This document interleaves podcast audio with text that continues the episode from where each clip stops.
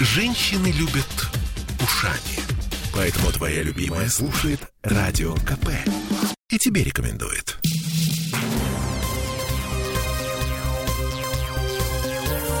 Темы дня. 17 часов 16 минут. От проблем глобальных переходим к проблемам локальным.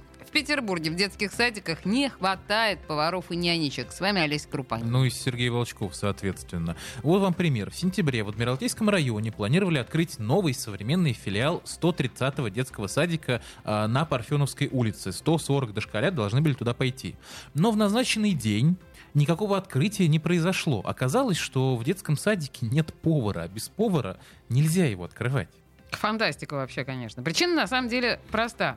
Средняя ставка повара в детском саду от 17 до 25 тысяч рублей – больше очень редко. На такую зарплату просто-напросто никто не идет. Причем в Ленинградской области, что удивительно, платят куда более щедро, от 30 тысяч рублей и выше. Причем сложности возникают на самом деле не только с поварами. Не хватает нянечек, не хватает медсестер, то есть одна медсестра может обслуживать 3-4 детских садика посменно. И причина везде одна и та же. Слишком мало платят. Невостребованная профессия. Что делать непонятно. Вот, например, заслуженный учитель России, член Общественного совета Министерства образования и науки науки Майя Пильдес э, придерживается радикальных взглядов, а она полагает, что решать проблему должны заведующие и никак иначе. Слушаем.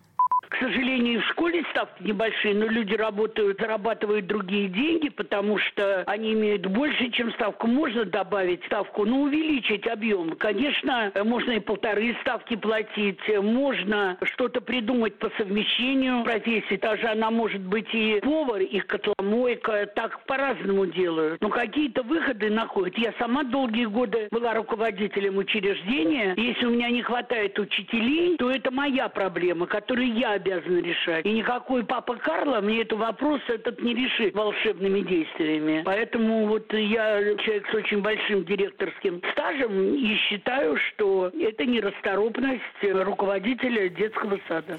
Ну, собственно говоря, потому Майя Пильдес и заслуженный учитель России, и потому она директор, фамилия которого у всех на слуху. Потому что Майя умела решать всегда проблемы очень быстро, оперативно и жестко. Не все таковы. Ну, тем не менее, не все таковы, проблемы есть, и она большая, чего делать-то? У нас на связи председатель родительского комитета Санкт-Петербурга Михаил Богданов. Сейчас мы его немножко на эту тему попытаем. Михаил. Да, добрый день. Вечер добрый. Привет, Миш. Слушайте, ну, э, во-первых, каковы реальные масштабы проблемы? Все-таки она глобальная, она весь Петербург охватывает? Или это вот буквально 2-3 детских садика, а в остальных все хорошо? Ну, трудно сказать. Вообще довольно динамичная история, потому что в один год, допустим, там может быть одна картина, другой Миш, чуть погромче, пожалуйста. Очень плохо тебя слышно, да, у тебя какой-то там интершум. Да, да, да, я, сам, вот я так идеально. в аэропорту тут, да.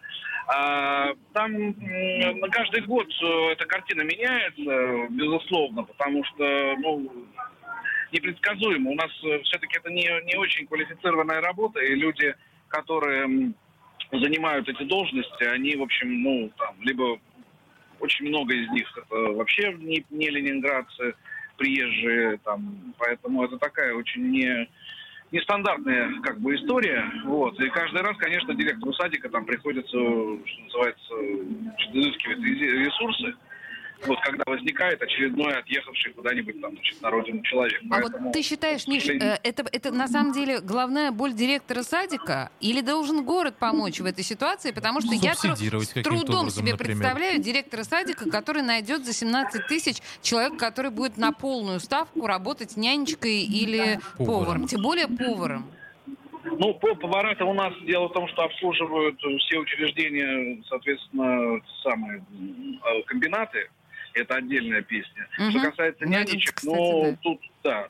Ну, а что касается нянечек, это, конечно, история достаточно э, нетривиальная, да, потому что, ну, там реально очень скромные ставки, и э, на эти должности идут люди, ну, скажем, это либо пенсионеры, либо предпенсионного возраста, то есть люди, которые э, молодые, вряд ли пойдут уж так уж нянечками работать, у них запросы совершенно иные, да, то есть понятно, что здесь надо смотреть, что можно предпринять с точки зрения ставок, но э, эта история не, не, непростая. То есть Мгм. будет странно, если нянечка будет в детском саду получать зарплату выше, чем учитель в школе. Ну, то есть тут, я говорю, это, это, к сожалению, не, не такой простой вопрос. Ну, не выше, Поэтому хотя бы понятно, что- наравне. Ну, вообще, Ну, это квалификация тоже это странно разная. Ну, да. чуть-чуть да, пониже, ладно. да. Да. Миша, Поэтому, а учителей у нас, к сожалению, низкие ставки, достаточно относительно низкие. То есть там, поэтому, ну, вот это одна основная проблема, это вот именно, что просто не- невозможность э, вот так массово поднять зарплату. То есть, по большому счету, нужно, наверное, перетряхивать все представление о зарплатах. Сверху э, донизу. Да, воспитателей, учителей, сфере. всей образовательной сферы, верно? Ну, в общем, да, образовательную сферу надо смотреть очень внимательно насчет того, сколько должны получать люди, потому что у нас, э, ну, в Питере это там еще хоть как-то, в регионах это еще хуже, там в области, например, да, у нас через, через МКАД, да, там будут совсем печальная история. Мгм, при тех мгм. же самых задачах. Вот, поэтому, а там живет у нас, пол, там, не знаю, три, ну, какая-то там 20% жителей города живет, например, там, в каком-нибудь Кудрово или там, ну, Девяткино, да, и, соответственно, там М. еще проблемы стоит. Поняла, принято. Спасибо большое.